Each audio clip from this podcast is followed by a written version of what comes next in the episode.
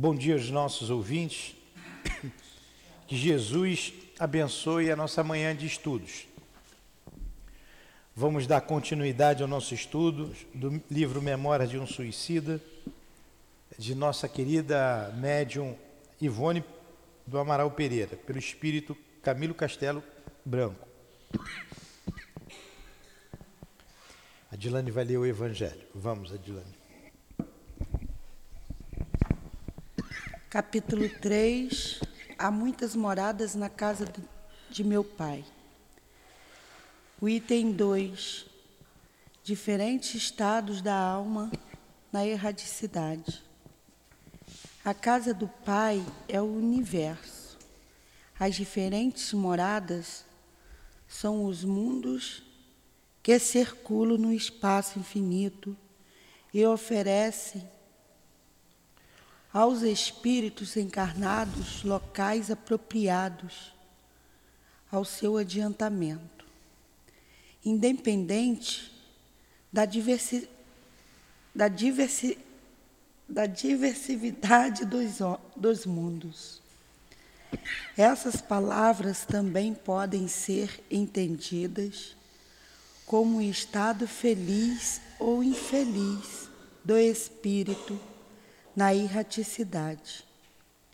Segundo a situação do espírito, mais ou menos depurado e desprendido dos laços materiais.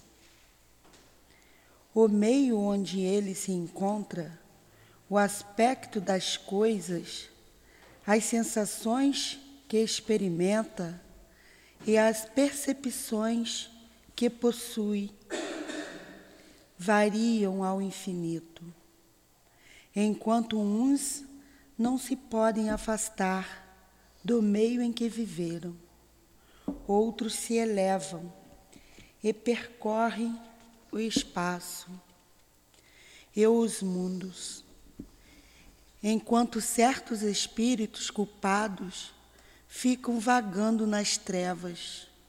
Os felizes usufruem de uma luz resplandecente e do sublime espetáculo do infinito. Enfim, enquanto o mal, perseguido pelos remorsos e pelo arrependimento, frequentemente sozinho, sem consolações, separado dos objetos da, da sua afeição, padece sobre a pressão dos sofrimentos morais. O justo, reunido aqueles que ama, desfruta as doçuras de uma inefável felicidade. Portanto, ali também varia, também há várias moradas, ainda que não sejam circunscritas nem localizadas. Querido Jesus, iniciamos a nossa manhã de estudos em Teu nome e em nome de Deus, para que tenhamos um ambiente de paz, de harmonia, de entendimento, de compreensão das lições que serão ministradas nesta manhã.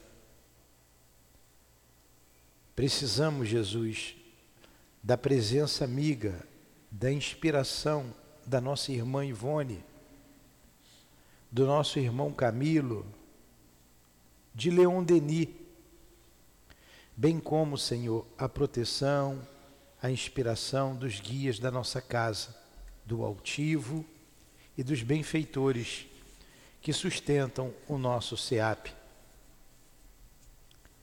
algumas amigas queridas, Cidinha, Neus, Elvira, minha amada Lurdinha, o professor José Jorge, em nome desses espíritos amigos, Senhor, em nome do amor, do nosso amor, em Teu nome, Senhor, mas acima de tudo, em nome de Deus, é que damos por iniciado os estudos da manhã de hoje. Que assim seja. Graças a Deus.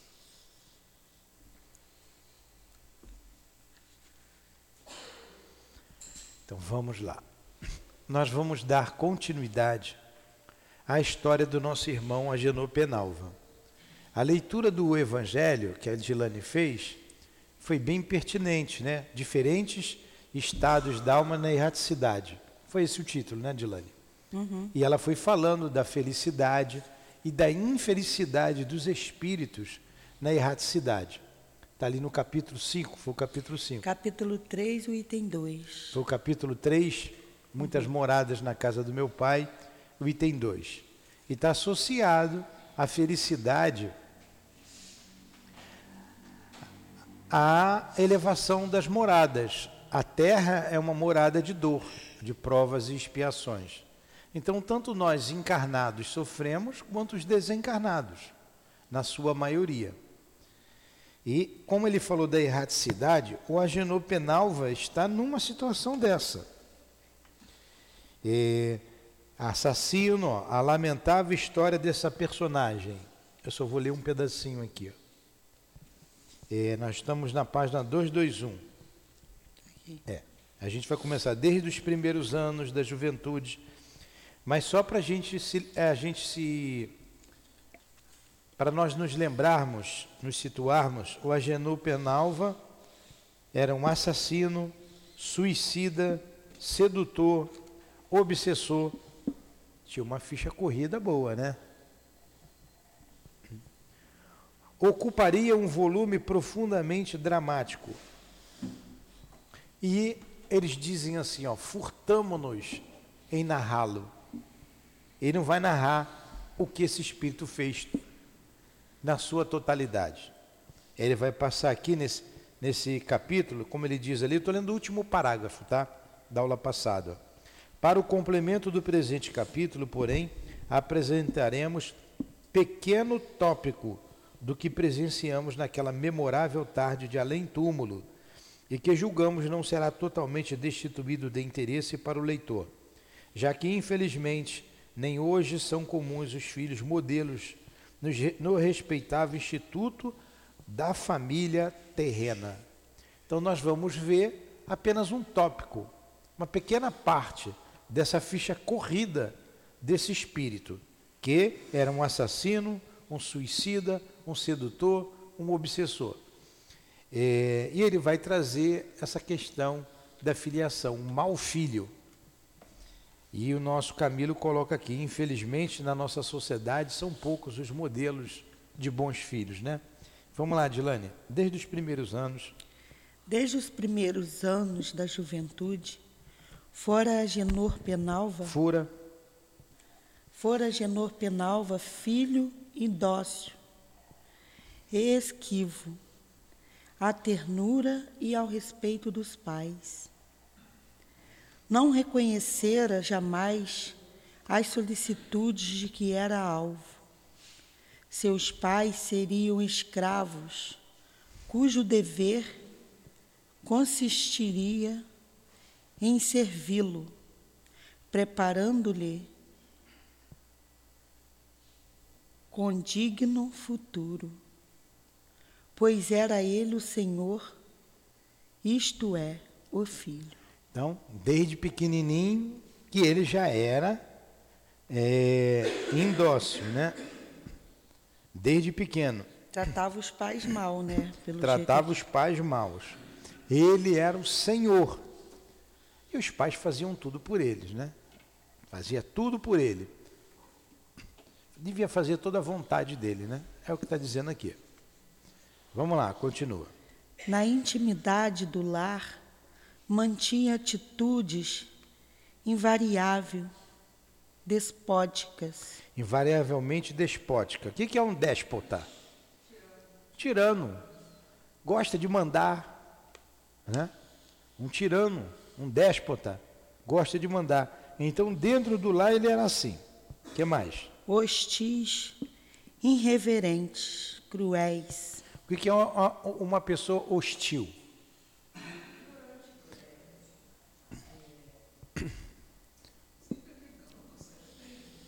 Hostil, agressiva, né? Agressiva, irreverente. Estava sempre debochando, né? Debochado, uma palavra bonita para debochado. Cruel. Uma pessoa cruel, uma pessoa má. Então, desde pequenininho ele já era um espírito mau. Continua. Fora do lar, porém, prodigalizava amabilidades, afabilidades, gentilezas. Ah, na rua era um bom menino, né? Não era bobo, ah, né? Ah, tá, agora que eu entendi. Na rua ele era um bom menino. É, na rua ele era bom menino. Tá. Insubmisso a toda e qualquer tentativa de corrigenda. Então não adiantava. Tentava corrigi-lo, orientá-lo. Ele, pelo que a gente está vendo aqui, a mãe fazia a vontade dele e o pai, mas tentava corrigi-lo. Mas ele era rebelde. Ele não aceitava. É insubordinado. Não tem muitas crianças assim? Pois é. Continua. Desejosos de gar garantirem futuro isento de trabalhos excessivos nas duras lides dos campos agrícolas que estão bem conhecia, que tão bem conheciam. Se é pai, os pais deles, né, que não queria que ele trabalhasse duro na roça, né? Isso. Tinha que botar para trabalhar. Isso mesmo. E sabendo e sabendo o demais. Igual você não quer fazer com seus filhos. Você não trabalhou na roça? Uhum. Não trabalhou cortando cana desde criança? Sim, você não, não trabalhou em carvoaria? Eu não, quero, eu não quero isso, não. Eu quero isso. Era mais fácil eles ficassem é. lá para fazer isso. Você quer isso para os seus filhos? Não quer. Não quer. Porque sabe que é um trabalho duro, explorado. É, a pessoa é explorada. Então é o que ele, o pai não quer. Olha, vamos, vamos ver o que, que a gente pode fazer por esse filho. Vamos lá. Sabendo ademais, continua ambicioso, inconformado com, os obscuri, com a obscuridade do nascimento, arrojaram-se os heróicos genitores a sacrifícios ime, imensuráveis, imensuráveis mantendo-o na, capi, na capital do reino e pagando-lhe os direitos para a aquisição de um lugar na campanha. Na companhia dos exércitos do rei, visto. Pode continuar. Visto que não sentir atração para a vida eclesiástica, desencantando logo de início o ideal paterno. Pretendera antes a carreira militar, mas concorde com as aspirações mundanas que o arrebatavam e que facilitaria, ademais, o ingresso em ambientes aristocráticos que invejava. Então, o menino era difícil, era ambicioso, né? É, inconformado com a situação de pobreza. Nós vamos ver mais adiante que ele tinha vergonha até dos pais. E os pais se sacrificaram no campo, que eles eram do campo, eram do campo, e mandaram para a cidade, pagando os estudos dele, pagando lá o aluguel, como a gente tem hoje, fazendo de tudo para o menino se formar. A vontade, naquela época, antigamente, quem não era rico, quem não vinha da nobreza, ou tinham dois caminhos, ou ia para a igreja, ia ser padre, né? o caminho eclesiástico que ele queria aqui. E como é a, a, o catolicismo era uma religião é, muito forte, né? dependendo da época só tinha o um catolicismo. Né? A reforma veio em 1530, com Lutero, com Calvin, né? depois na Alemanha, enfim. É, a igreja era muito forte, então vamos para a igreja, porque ali era um caminho seguro e ele não quis ir para a igreja, ou ser militar. E o garoto optou por ser militar porque ele queria se aproximar da nobreza. Entenderam? Vamos lá, continua aí. Envergonhara-se da condição humilde daqueles que lhe haviam dado o ser evelado abnegadamente por sua vida e bem-estar desde o berço. Repudiou o honrado nome paterno de Penalva por outro fictício que ele melhor retumbasse a ouvidos aristocratas, proclamando-se mentirosamente descendente de generais cruzados e nobres cavaleiros libertadores da Espanha do jugo árabe. Então a gente sabe que a Europa só vivia em guerra, né? Ele mentiu que era filho dessas pessoas, né, É. de outros lugares. E as cruzadas, elas combateram, lev- levaram, né? deixaram de levar o nome do Cristo em tudo quanto é lugar. E a Espanha, toda a Europa. Então ele está dizendo aqui que ele era descendente de cruzados, quer dizer, aqueles que comandavam as cruzadas. E os árabes tentaram invadir a Europa várias vezes, aqueles países. Era uma guerra brutal. Ele, ele falava isso para os Ele falava isso. Ele tinha vergonha. Eu vou falar bem simples, tá? Eu sei que vocês, muitos de vocês entenderam, mas a gente tem que falar para as pessoas mais simples entenderem. tá? É, ele então se envergonhava dos pais. Aqui ele colocou nesse parágrafo. E o nome dele, o sobrenome Penalva, ele tirou. Não, meu nome não é Penalva. Inventou um nome que soasse bem para a aristo- aristocracia e dizia que ele vinha desse, ele é, era descendente desses heróis, que para eles eram os heróis, que defendeu a Espanha do, da invasão árabe. né? Ele era descendente de um cruzado. Quem era o cruzado? Aquele que eh, pertencia às cruzadas. E como para ser filho daquele que pertence à cruzada, quer ser logo ter logo o nome do comandante, né, do general, né? É isso que ele fez. Ele enganou.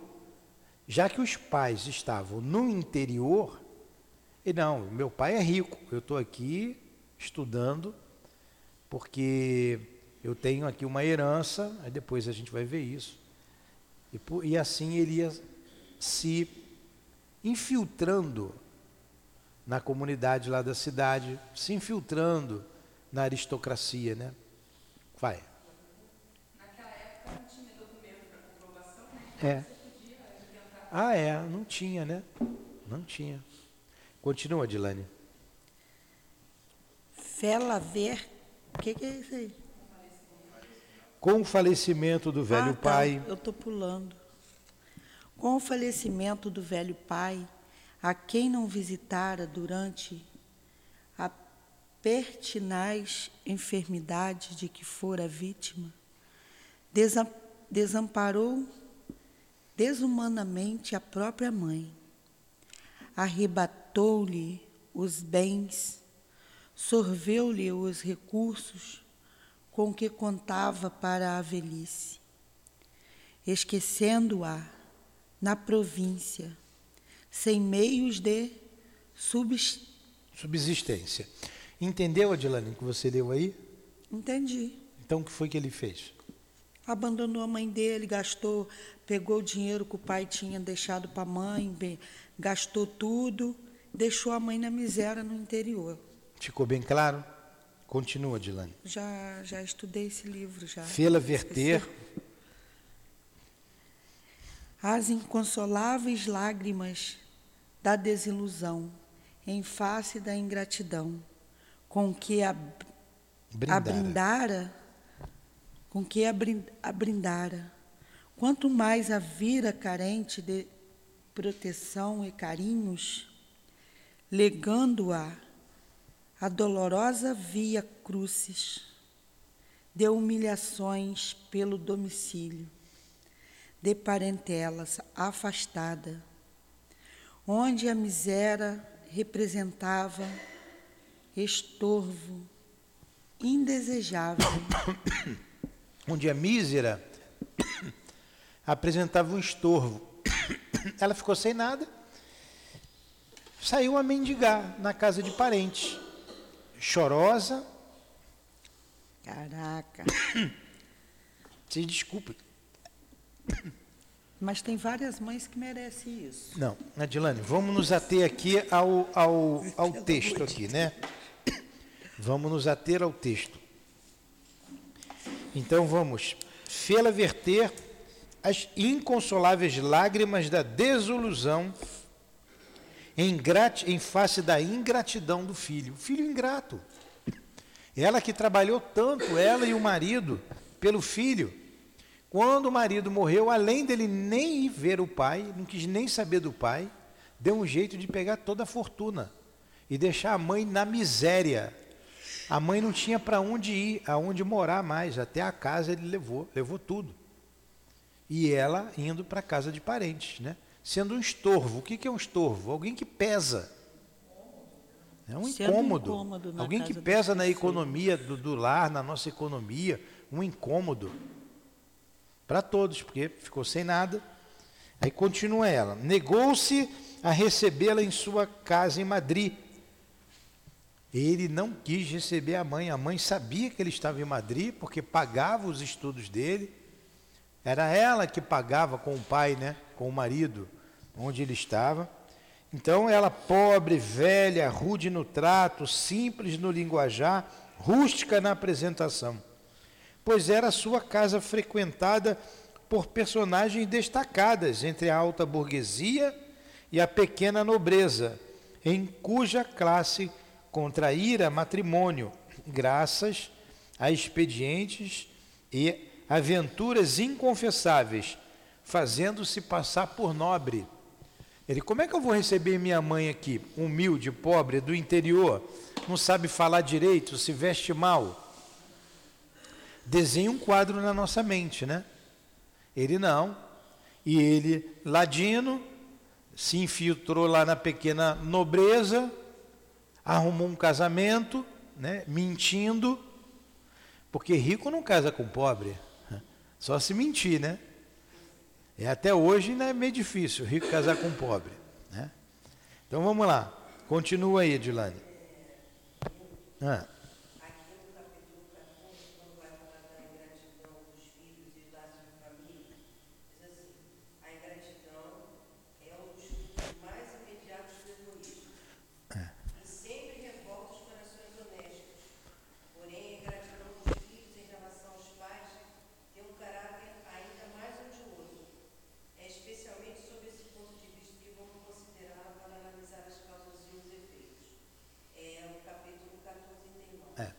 Então a Rosemarie está lembrando para a gente a passagem do Evangelho em gratidão dos filhos, está no capítulo 14 do Evangelho segundo o Espiritismo, quando fala da ingratidão dos filhos. A ingratidão é algo doloroso e se torna hediondo quando a ingratidão se dá dos filhos para com os pais. Então vocês devem ler ali no capítulo 14 a ingratidão dos filhos para com os pais. Então, o que foi que ele fez quando a mãe chegou lá em Madrid? Encaminhou-a. Encaminhou-a secretamente para Portugal, visto que teimava a pobre criatura em valer-se da sua proteção na miséria insolúvel em que se via so... sobrar. Quer dizer, em que se via desabar, cair. Como ela estava ali naquela miséria toda, o que, que ele fez? Vou mandar ela para Portugal, né, para outro país. Caraca. Enviou-a a um seu tio paterno, que havia muito se, tra se transferira para o porto. Fizera-o. Fizera-o, porém, Aer, aéreamente. Que havia muito se transferir. Cadê para o porto? Sem se certificar. Do, paradeiro exato. Vai, pode continuar. Sem se certificar do paradeiro exato do aludido a fim. Quer dizer, ele mandou a mãe para Portugal para junto de um tio, aéreamente, quer dizer, não, não sabia nem onde o tio estava. Sabe o que você mandava? Vou mandar você para a França. Não conheço nada na França, não conheço direito, mas eu tenho um parente lá. Foi o que ele fez. Mandou alguém para lá, mandou a mãe para Portugal, para casa de um tio, em que ele não sabia onde ele estava corretamente. Aí o que foi que aconteceu? Fizeram, porém, aéreamente, sem se certificar do paradeiro exato do aludido afim, do aludido tio. Sua mãe, assim, não lograra localizar o cunhado, que ali já não residia, e perdera-se em terras lusitanas, onde fora acolhida, por favor, pelos compatriotas piedosos. A mãe chegou em Portugal, não encontrou o cunhado, que era o tio dele, era irmão do pai de, da, do marido dela, Coitada da senhora, gente. Porque ele já não morava mais lá, sem dinheiro. Ficou perambulando pela rua. Aí alguém a acolheu por caridade. Escreveram-lhe os mesmos compatriotas, participando-lhe a angustiosa situação da genitora, que novamente lhe implorava socorro. Não respondera, desculpando-se perante a consciência com determinada viagem que empreenderia dentro em breve. Então, aqueles compatriotas, aqueles portugueses bondosos que acolheram a mãe, é, escreviam para ele, ou ela mesma escrevia para o filho pedindo socorro, pedindo ajuda, mas ele ignorava. Olha, rejeitou a própria mãe. Com efeito, alimentando ideias desmedidamente ambiciosas, ambiciosos, com efeito, alimentando ideais desmedidamente ambiciosos, transferira-se para a América longínqua, abandonando até mesmo a esposa, a quem iludira com falaciosas promessas, e a fim de furtar-se a consequências de revoltante caso passional, no qual mais uma vez assumira a qualidade de algoz, seduzindo, vilipendiando e até induzindo ao suicídio pobre e simplória donzela de suas relações. Olha o que ele fez. Abandonou a Espanha depois de iludir uma moça, né, se aproveitou dela, largou para lá, depois seduziu a, depois de seduzi-la, induziu ao suicídio e continuou a vida dele. Depois de seduzir uma. uma o que é um crime passional?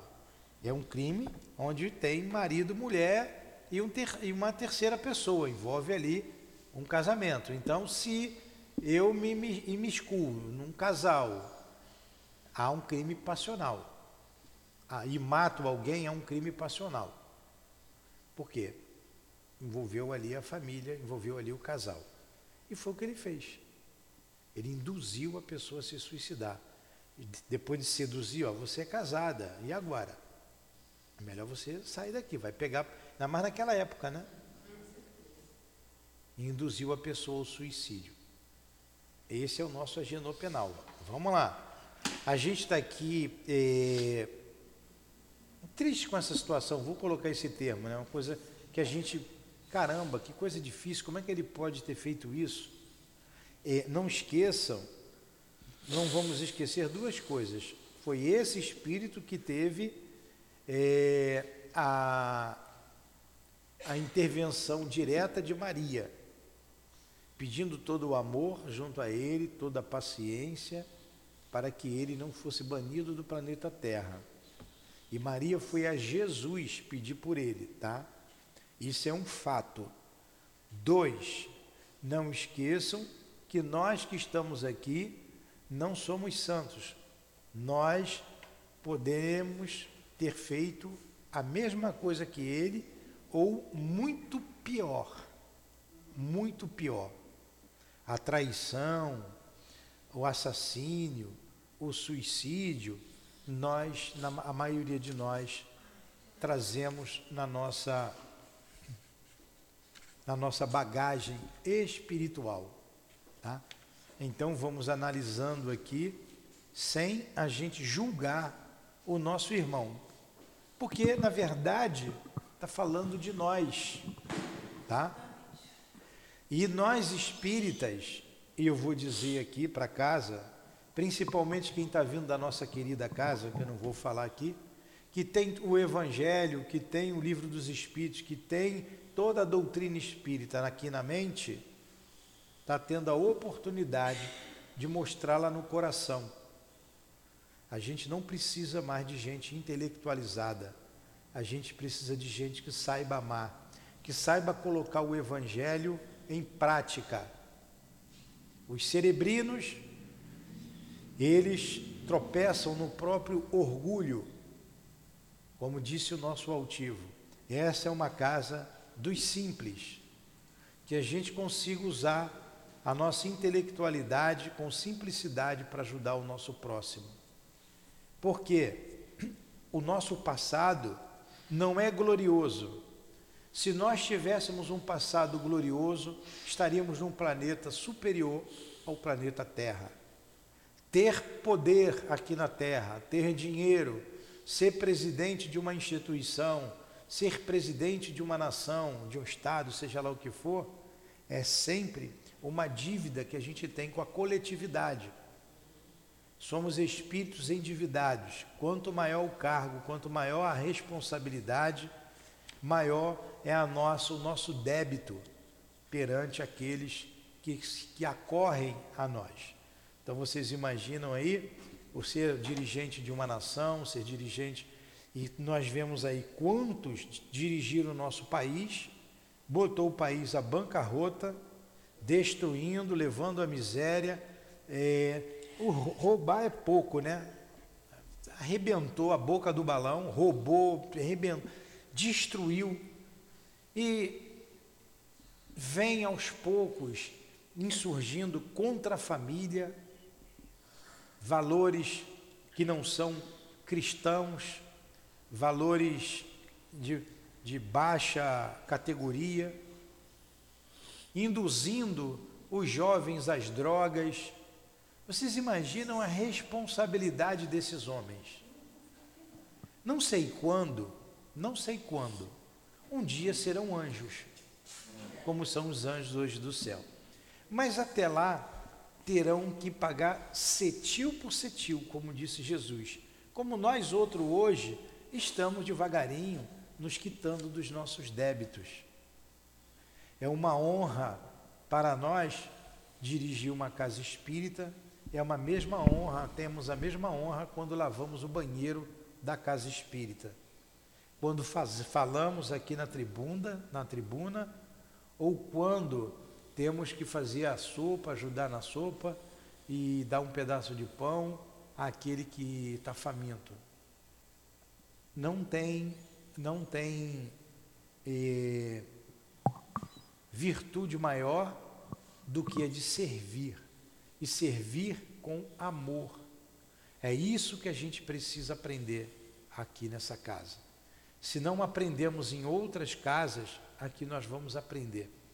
Eu estou falando isso é, para a gente não julgar, porque a gente vai ficando aqui né, com, pô, camarada fez isso, seduziu, matou, induziu um suicídio, explorou a mulher. Tem que ter compaixão. O Luiz, com essa cara dele aí, ó. Não me engana não, Luiz. Conheço o teu passado, né? Então, o nosso passado é um passado de dor, um passado de luta, também um passado.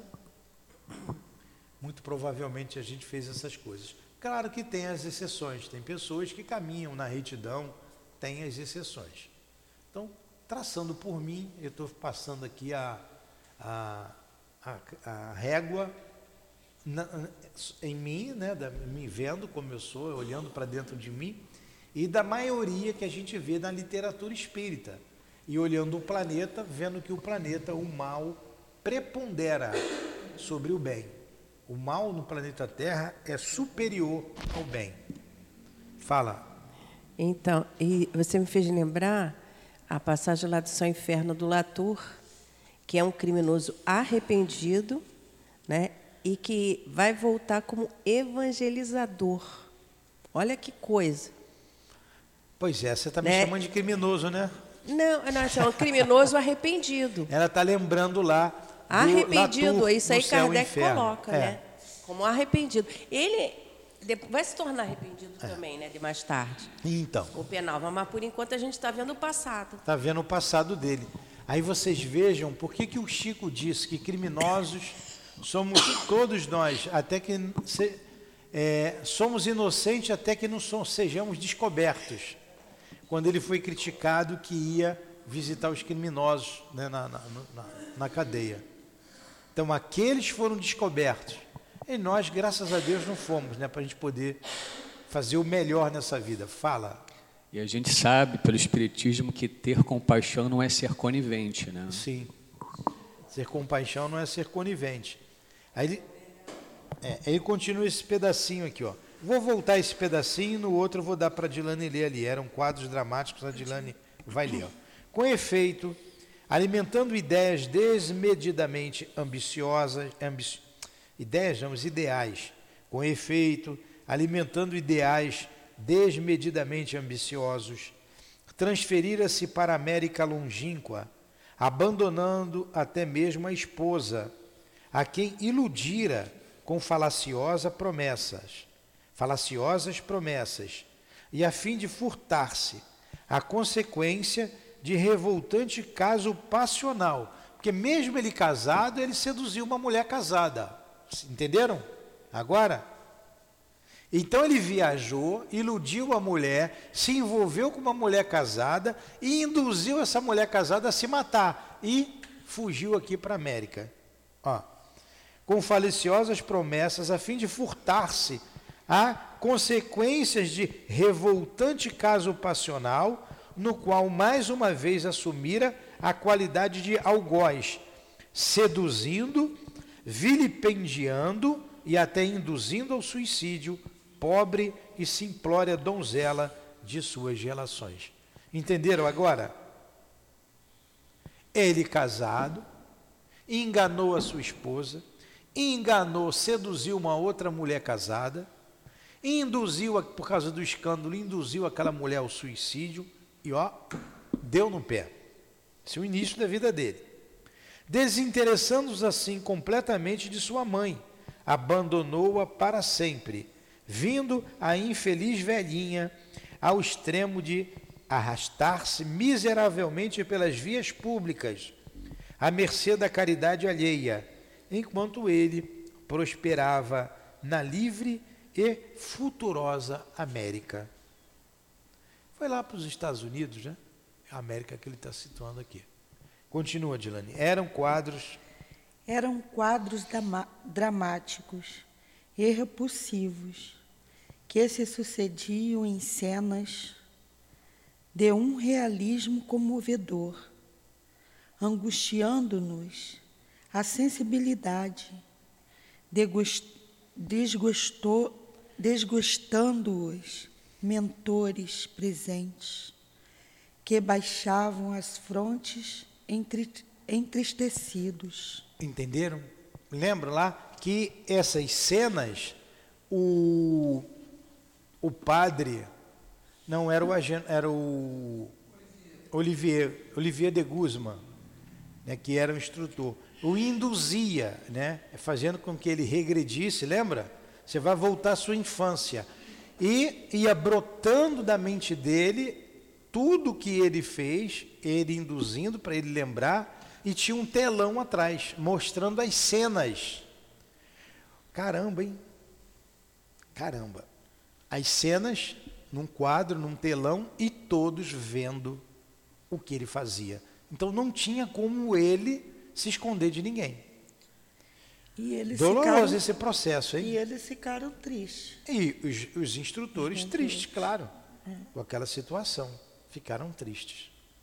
Então, gente, como nós não nos lembramos do nosso passado, graças a Deus, graças a Deus, às vezes a gente tem algumas ideias, ah, eu fui fulano, eu fui ciclano, eu tive uma vida assim, ou assada, mas é muito raro, muito mesmo, você lembrar das minúcias, como Dona Ivone lembrava.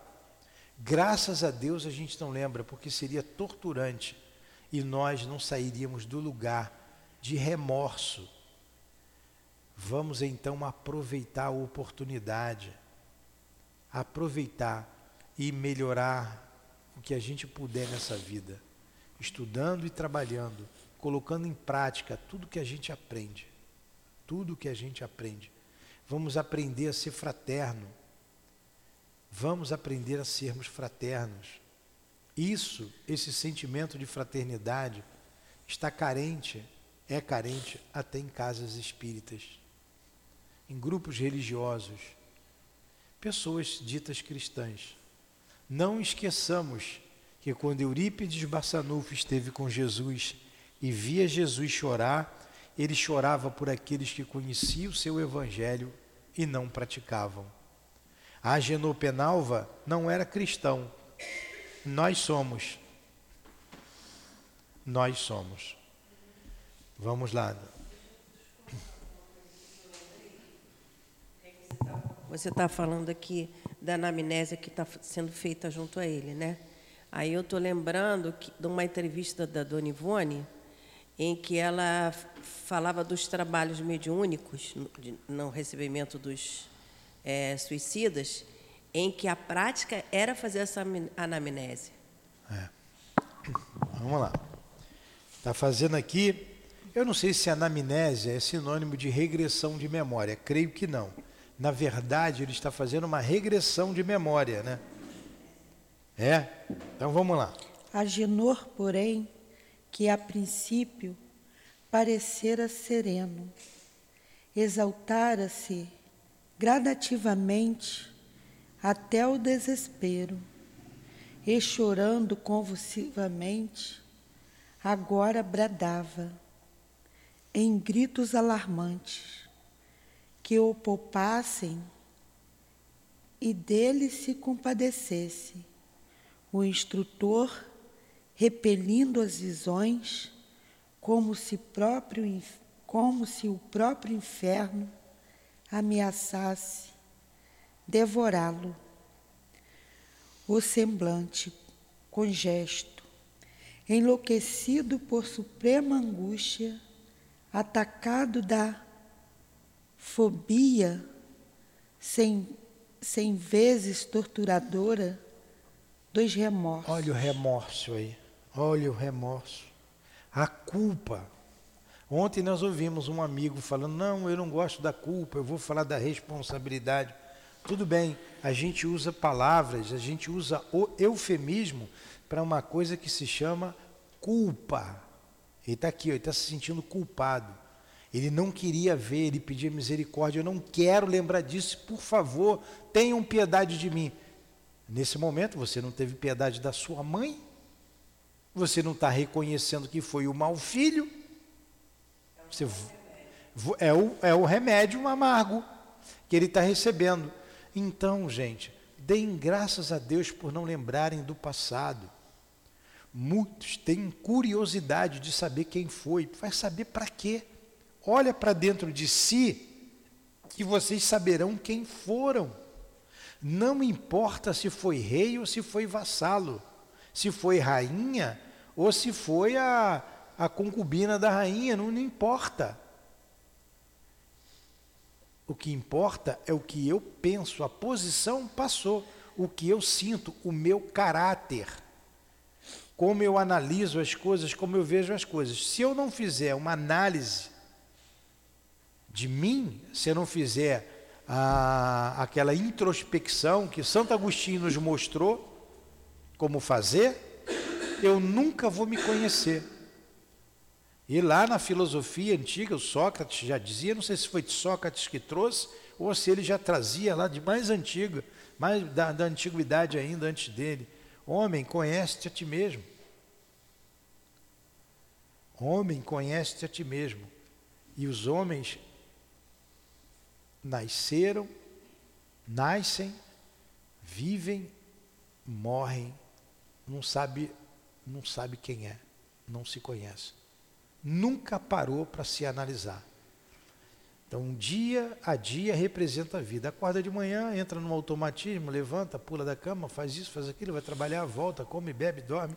Acorda, trabalha, come, bebe, dorme. Trabalha, reproduz. Assim é a vida do animal. Por isso estamos muito mais próximos do animal. O animal não se preocupa. Deu a hora de dormir, ele dorme. Deu a hora do cio, ele reproduz. Deu a hora da comida, ele come. Deu a sede, ele bebe, dorme, acorda, dorme, acorda, reproduz. Quantos homens vivem assim? E como a nossa sociedade foi estimulada, vem sendo estimulada à libertinagem, não vou chamar isso de liberdade, né, de acesso, de provar tudo que a vida te oferece no campo do sexo, no campo das drogas, no campo das facilidades, chegando ao absurdo ao cúmulo de liber, liberarem o roubo até uma certa. Hã? Tá até uma certa quantia, até uma determinada quantia, porque o que rouba, por exemplo, vou chutar aqui uma quantia, mil reais, rouba para comer. Então ele pode roubar o meu celular, roubar o meu dinheiro porque ele está com fome. Olha a o caos que nos encontramos. É o Apocalipse. É o sinal dos finais dos tempos, do fim dos tempos. Né, falei a, a concordância errada. Final dos tempos. É o fim dos tempos. Aproveitemos então o nosso conhecimento e a oportunidade que estamos tendo aproveitemos, para não chorar depois. E ele continua aqui. Eram quadros dramáticos, a Adilane leu, né? repulsivos, que sucediam às cenas de um realismo comovedor, angustiando-nos a sensibilidade, desgostando-nos os mentores que baixavam a fronte entristecido. Não foi esse, não. Agenou, porém, aqui que você leu. Ah, tá. Aí lá no final diz: enlouquecido por suprema angústia, atacado da fobia cem vezes torturadora dos remorsos. O que é fobia? Medo. Loucura, medo, cem vezes a tortura do remorso. Quer dizer, uma coisa muito elevada, muito além do normal, quando ele via aquelas cenas. Olha o sofrimento deles, dele. Graças a Deus a gente não lembra do passado. Graças a Deus, é uma lei de grande sabedoria. Alguns poucos se lembram, alguns se lembram, e como a Dona Ivone, e traz para a gente ensinamentos profundos. Graças a Deus a gente não lembra. E se aqui nós que somos religiosos pertencemos à Inquisição? Eu não tenho dúvida que tem padres aqui da Inquisição. Escondido num corpo de mulher, e se alguns de nós aqui fomos escravocratas? Matamos, torturamos, judiamos. E se alguns de nós aqui pertenceu à corte? Uma vida, uma vida é, é, luxuosa, sem responsabilidade nenhuma. Como é que vivia a corte? Por exemplo, na França. Sexo, dinheiro, traição, vaidade. Eu imagino aqueles caras com cabelinho de. que eles faziam, né? Como é que é o nome daquele cabelinho, aquela peruca? Aqueles cabelinhos cheios de cachinho. Pois é, assim, vivendo. Era, era bob que eles usavam. Vivendo, vivendo às custas ah, igualzinho, igualzinho aqui o Agenor Penalva, a corte vivia às custas do trabalho alheio, que dava duro no campo. A igreja também. Eu falei já da igreja, estou falando da corte, já falei da escravidão. Ou nós viemos lá dos páramos celestes, estamos aqui porque somos espíritas, missionários, divulgadores do Jesus.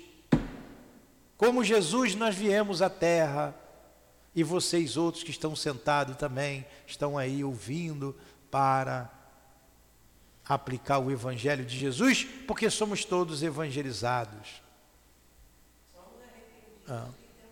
Tanto que o povo se revoltou. A Revolução Francesa foi uma revolta que veio de baixo para cima. E olha a matança que foi. Olha a matança. Então, nós não somos criaturas santificadas, nós somos criaturas endividadas. Quanta coisa há que se fazer aqui no mundo ainda. Nós temos muito trabalho pela frente, alguns séculos, séculos de trabalho para consertar a bobajada que a gente fez. Estamos tendo acesso ao conhecimento, não é à toa. Pelo menos nós nos prontificamos a ter acesso ao conhecimento, a conhecer. Agora é botar em prática. Agora é colocar em prática. Deixar a vaidade. Agora vocês vejam, a vaidade de ser, de conhecer a doutrina espírita. Eu tenho orgulho de ser espírita porque eu conheço todo o evangelho. Mas eu amo o meu próximo como Jesus me ama. Ele vem falando isso aí, a gente já sabe disso há muito tempo. Vamos voltar aqui. A bronca é para mim, tá? A bronca é para mim, em primeiro lugar, porque aí eu fico mais esperto. Para vocês, vocês entram na cabeça de vocês ou não. Aí, o que, que ele grita lá? O que, que o Agenor Penalva grita quando vê isso? Não, não, meu mestre, mil vezes não. Aí aquele se acovardou. Vociferava entre lágrimas e gestos dramáticos de desesperada repulsa. Basta, pelo amor de Deus, basta. Não posso, não posso. Enlouqueço de dor, meu bom Deus. Mãe, minha pobre mãe, perdoa-me. Isso é ele gritando. Aparece-me, minha mãe, para eu saber que não amaldiçoas o filho ingrato que te esqueceu e me sentir a possa aliviado. Socorre-me com a esmola do teu perdão, já que não posso ir até onde estás a suplicar-te. Pois vivo no inferno, sou um réprobo condenado pela sábia lei de Deus. Não posso suportar a existência sem tua presença, minha mãe. As mais angustiantes saudades desorientam meu coração, onde tua imagem, humilde e vilipendiada por mim, gravou-se em caracteres indeléveis sob os fogos, ou fogos, sob os fogos devoradores do remorso, pelo mal que contra ti pratiquei. Oh, venha o teu vulto triste clarear as trevas da desgraça em que se perdeu meu miserável ser, envenenado pelo fel de tantos crimes Aparece-me, ao menos em sonhos, ao menos em minhas alucinações, para que, o menos eu obtenha o consolo de tentar um gesto respeitoso para contigo, que suavize a mágoa insuportável da tortura que me esmaga por ter haver ofendido. Aparece-me para que Deus, por ti, perdoar-me possa todos os males de que vilmente te acumulei. Perdão, meu Deus, perdão. Fui um filho infame. Ó oh, Deus clemente, sei que sou imortal, meu Deus, e que tu és a misericórdia e a sabedoria infinitas. Concede-me então a graça de retornar à terra, a fim de expurgar da consciência a abominação que deturpa, que a deturpa Olha o que ele diz aqui: Deixa-me voltar à terra para expurgar. Expurgar é expulsar da consciência a abominação que a deturpa.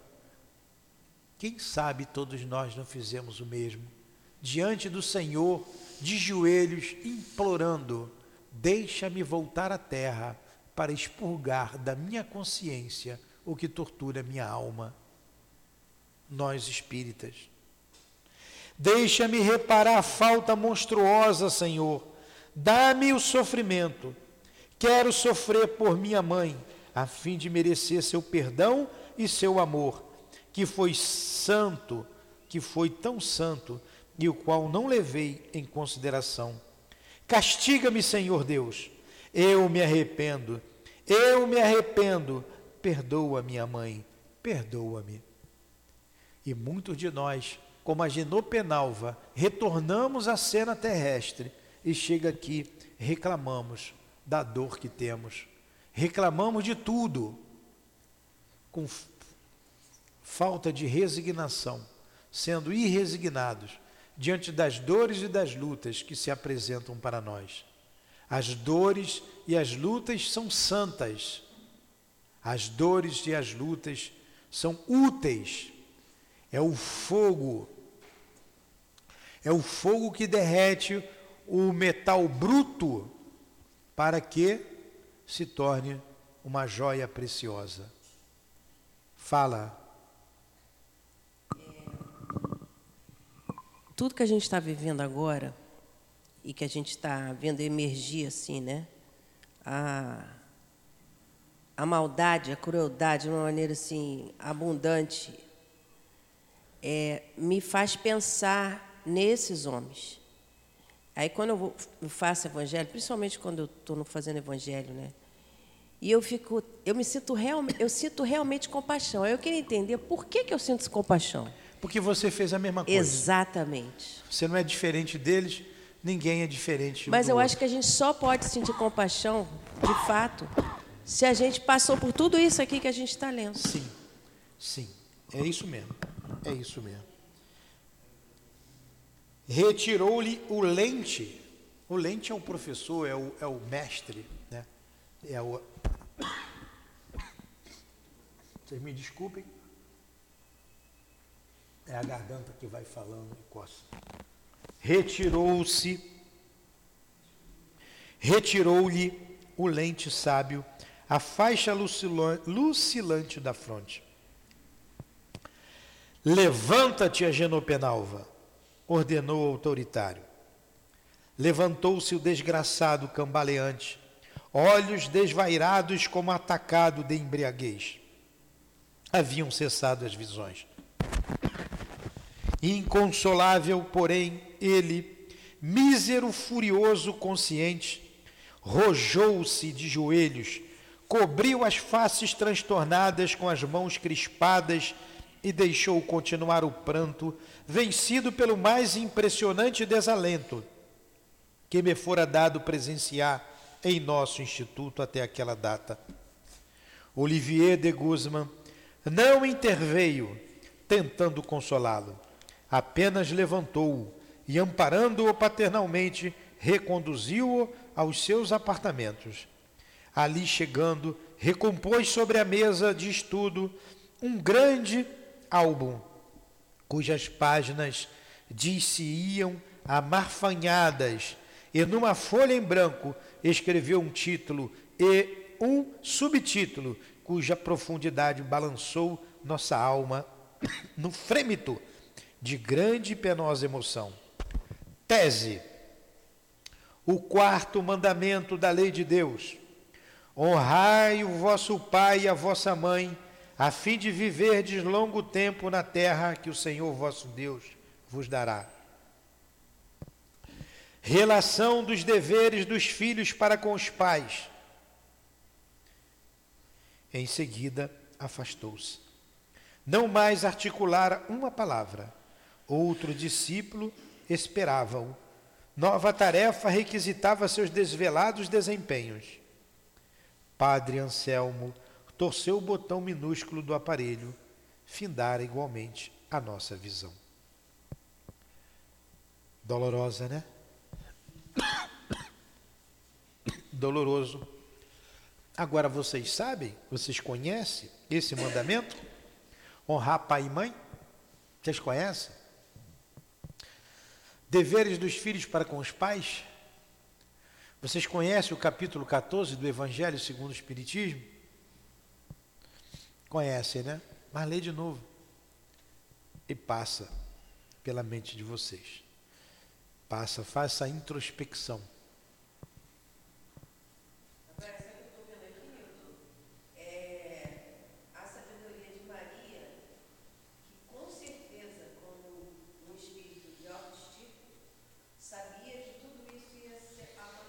Ah, sabia, né?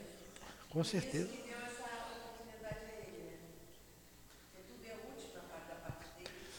O que eu achei muito interessante aqui foi ele pedir encarecidamente para voltar à terra. E você vê muitos aqui dizerem assim, muitos filhos rebeldes, eu não pedi para nascer. Eu não pedi, você me fez porque você quis. Ele pediu para nascer. Então, da mesma forma que o filho deve honrar o pai e a mãe, o pai e a mãe devem honrar a maternidade, a paternidade. Fala, Luiz. Outro ponto também que eu percebi nesses dois últimos parágrafos, né, como que a doutrina espírita realmente ela é uma doutrina gloriosa, né? É, fica claro e que fala sempre para nós como que as dores morais são muito superiores às dores físicas. Muito né? superlativas. Né? São superlativas. Mostra de forma muito é. clara aqui, porque ele quase fica louco. E ele sendo um espírito mau. E ele sendo um espírito mau. Estava no mal, exatamente. Dói muito. Gente, nós temos que estudar, aprender a estudar a doutrina espírita. O que eu vim aprender a fazer depois, do jeito que a gente faz aqui. A gente se inserir no contexto. Se não, essa é a história do Agenor Penalva. Realmente é a história dele. Mas ele está falando da nossa história também. Cada questão daquela do livro dos Espíritos, são 1019 perguntas. Todas as vezes que a gente lê cada pergunta, eu tenho que ler para mim. Eu me inseri no contexto. Até a primeira questão: que é Deus? O que é Deus para mim? O que é Deus para mim? Como é que eu imagino Deus? Depois eu vou ler a resposta. Inteligência suprema, causa primeira de todas as coisas. O que é uma inteligência suprema? É assim que eu vejo Deus? Eu tenho que meditar. Porque senão eu vou chegar aqui, que é Deus? Aí ninguém sabe responder, ó. Inteligência suprema, causa primeira de todas as coisas. Entenderam? Entenderam? E aí vocês Vamos para o número dois. Como se faz com os estudos sistematizados, que é muito rápido. Número dois. Aí vai assim, vai, assim vai, e ninguém entende. E depois você acha que tem que ter um diploma. Um diploma de espiritismo. Um currículo, como foi pedido, como pedem por aí. Um currículo, vem aqui, pode vir aqui, quem for, vai sentar e vai estudar com a gente. Vamos aprender juntos, vamos trocar. Não precisa de currículo de ninguém, não precisa de carta de ninguém, não precisa de recomendação de ninguém. Se chegou aqui foi porque Jesus enviou. Não precisa outra carta. Seja pobre, seja rico, seja feio, seja bonito. Seja quem for. Vamos começar, vamos estudar. É trabalhador? Vamos trabalhar. Pois é. E no dia a dia a gente vai mostrar o que a gente quer, por que, que a gente veio para cá. Vamos terminar esse pedaço aqui.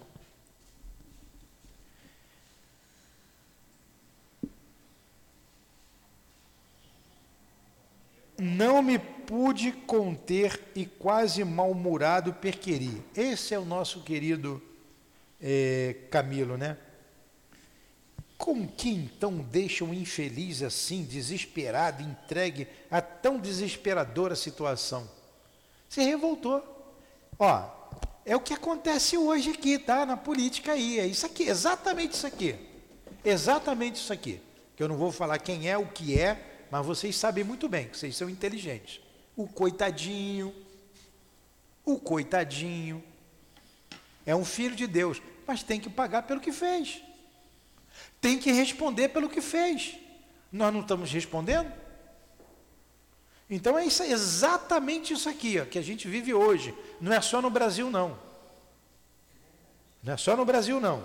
Aí o Camilo levanta lá com a sua indignação, né, o politicamente correto. O que então deixa um infeliz assim, desamparado, entregue é tão desesperadora? O santinho, vai deixar o santinho assim? Haverá tal gesto suficiente caridade da parte dos obreiros da magnânima legião que nos acolhes incumbido da sua proteção? Cadê a caridade de Maria? Cadê a caridade de Jesus? Cadê a caridade desses homens que se dizem cristãos? Vai vir a resposta à altura, né? Vai vir a resposta à altura. Carlos e Roberto sorriam vagamente, sem responder enquanto o velho sacerdote iniciado fazia bondosamente minha indiscreta ansiedade. Os mentores conhecem minuciosamente os seus discípulos e as tarefas a que se dedicam. Sabem o que fazem quando operam. De outro modo, quem vos disse que o penitente ficará só e desamparado? Ao contrário, não se encontra sob a tutela maternal de Maria de Nazaré? Quando os portões da fortaleza se fecharam sobre nós, a fim de iniciarmos a marcha de retorno, ouvimos ainda, ecoando angustiosamente em nossas mentes atordoadas, a grita do mau filho entre as convulsões rábicas do remorso. Perdoa-me, minha mãe, perdoa-me, ó meu Deus. E aqui a gente encerra esse capítulo.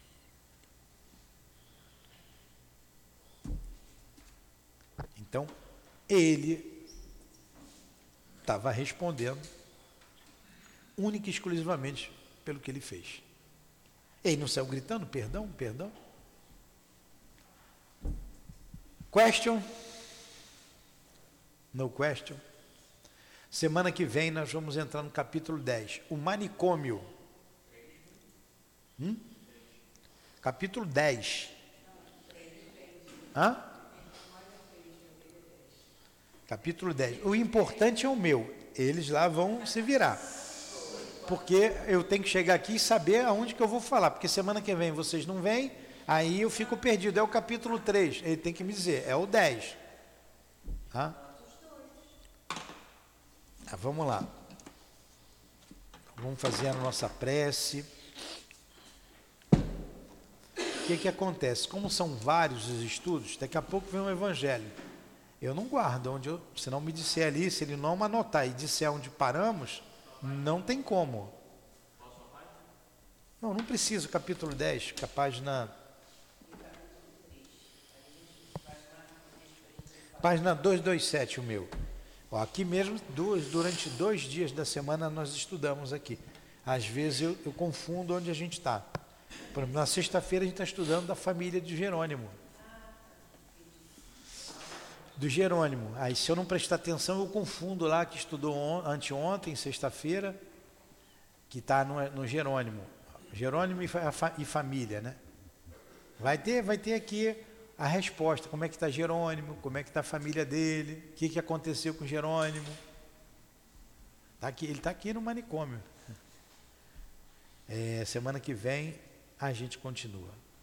Então vamos agradecer a Deus, a Jesus, a Dona Ivone, ao Camilo, aos guias aqui presentes, aos personagens dessa história, que exporam as suas vidas para melhor conduzirmos as nossas. Agradecemos a coragem de vocês e rogamos por todos vocês. Agradecemos ao altivo Agradecemos a direção espiritual da nossa casa que nos propiciona, propicia estudos tão relevantes, tão importantes para a nossa economia espiritual, para nós, espíritos imortais, que estamos no corpo ou fora do corpo. Obrigado, obrigado às irmãs queridas, obrigado pelo teu amor, minha amada, obrigado por tudo. Que Deus abençoe, console, ajude, estimule esses espíritos que, através do suicídio, retornam à pátria espiritual. Deus ajude, console, inspire e ajude ao nosso irmão Agenor Penalva, que podemos, quiçá, encontrá-lo pela rua, ou até mesmo bater a porta da nossa casa, mergulhado num corpo em que fique irreconhecível. Que Deus o ajude, que ele consiga se reerguer o mais breve possível, pois todos teremos que tomar essa decisão. Rogamos por ele, por todos os personagens deste livro, como Mário Sobral, Jerônimo de Araújo, João de Azevedo, o Belarmino, o nosso querido Camilo. Rogamos por todos os que se encontram na grande colônia tutelada por Maria de Nazaré. Esperança, paz a todos. Que o perfume das rosas chegue até aquela imensa colônia e que você consiga nessa nessa manipulação levar eles esse perfume, essas flores eivada do amor de Deus, eivadas do amor de Deus, do amor de Jesus, eivadas do nosso amor. Que Deus abençoe e console a todos os irmãos que se encontram aqui em nossa casa, acolhidos do vale dos suicidas, acolhidos, trazidos ou resgatados das mãos de hordas de espíritos que ainda no mal aprisionam esses irmãos. Liberdade para todos, esperança para todos, alívio de suas dores. Que o Senhor da vida ajude a todos neste momento. Envolva a nossa enfermaria, envolva a nossa casa em vibrações de amor, desse bálsamo consolador, vivificante e esperançoso. Aos todos esses irmãos que, pelo suicídio, retornam à pátria espiritual, sejam ajudados. E finalmente, Jesus, pelos homens, para que evitem esse mal, a ilusão da morte. E mais dura ainda quando essa ilusão acontece através do suicídio. Evite, ajude, que essas vibrações ajude a evitar mortes desnecessárias, suicídios, aqui em nossa cidade, em nosso bairro, no nosso estado, no nosso país ou em qualquer parte do mundo que essas vibrações favoreçam a esses que duvidam, que estão em dúvida, que eles tenham a certeza de que a morte não existe e os seus guias consigam, nesses recursos, meios de evitar que o seu protegido se mate. Que Deus, assim, em nome dele, do seu imenso amor, em nome de Jesus Cristo, o nosso mestre maior, o guia da humanidade, o nosso modelo, e que nós consigamos segui-lo, representá-lo aqui na Terra. Em nome da espiritualidade amiga que conduz a humanidade, da espiritualidade que conduz essa casa de amor, o nosso altivo e os guias da nossa casa, em nome de Maria Santíssima, em nome do amor do amor que estamos vivenciando aqui. Em nome do nosso amor,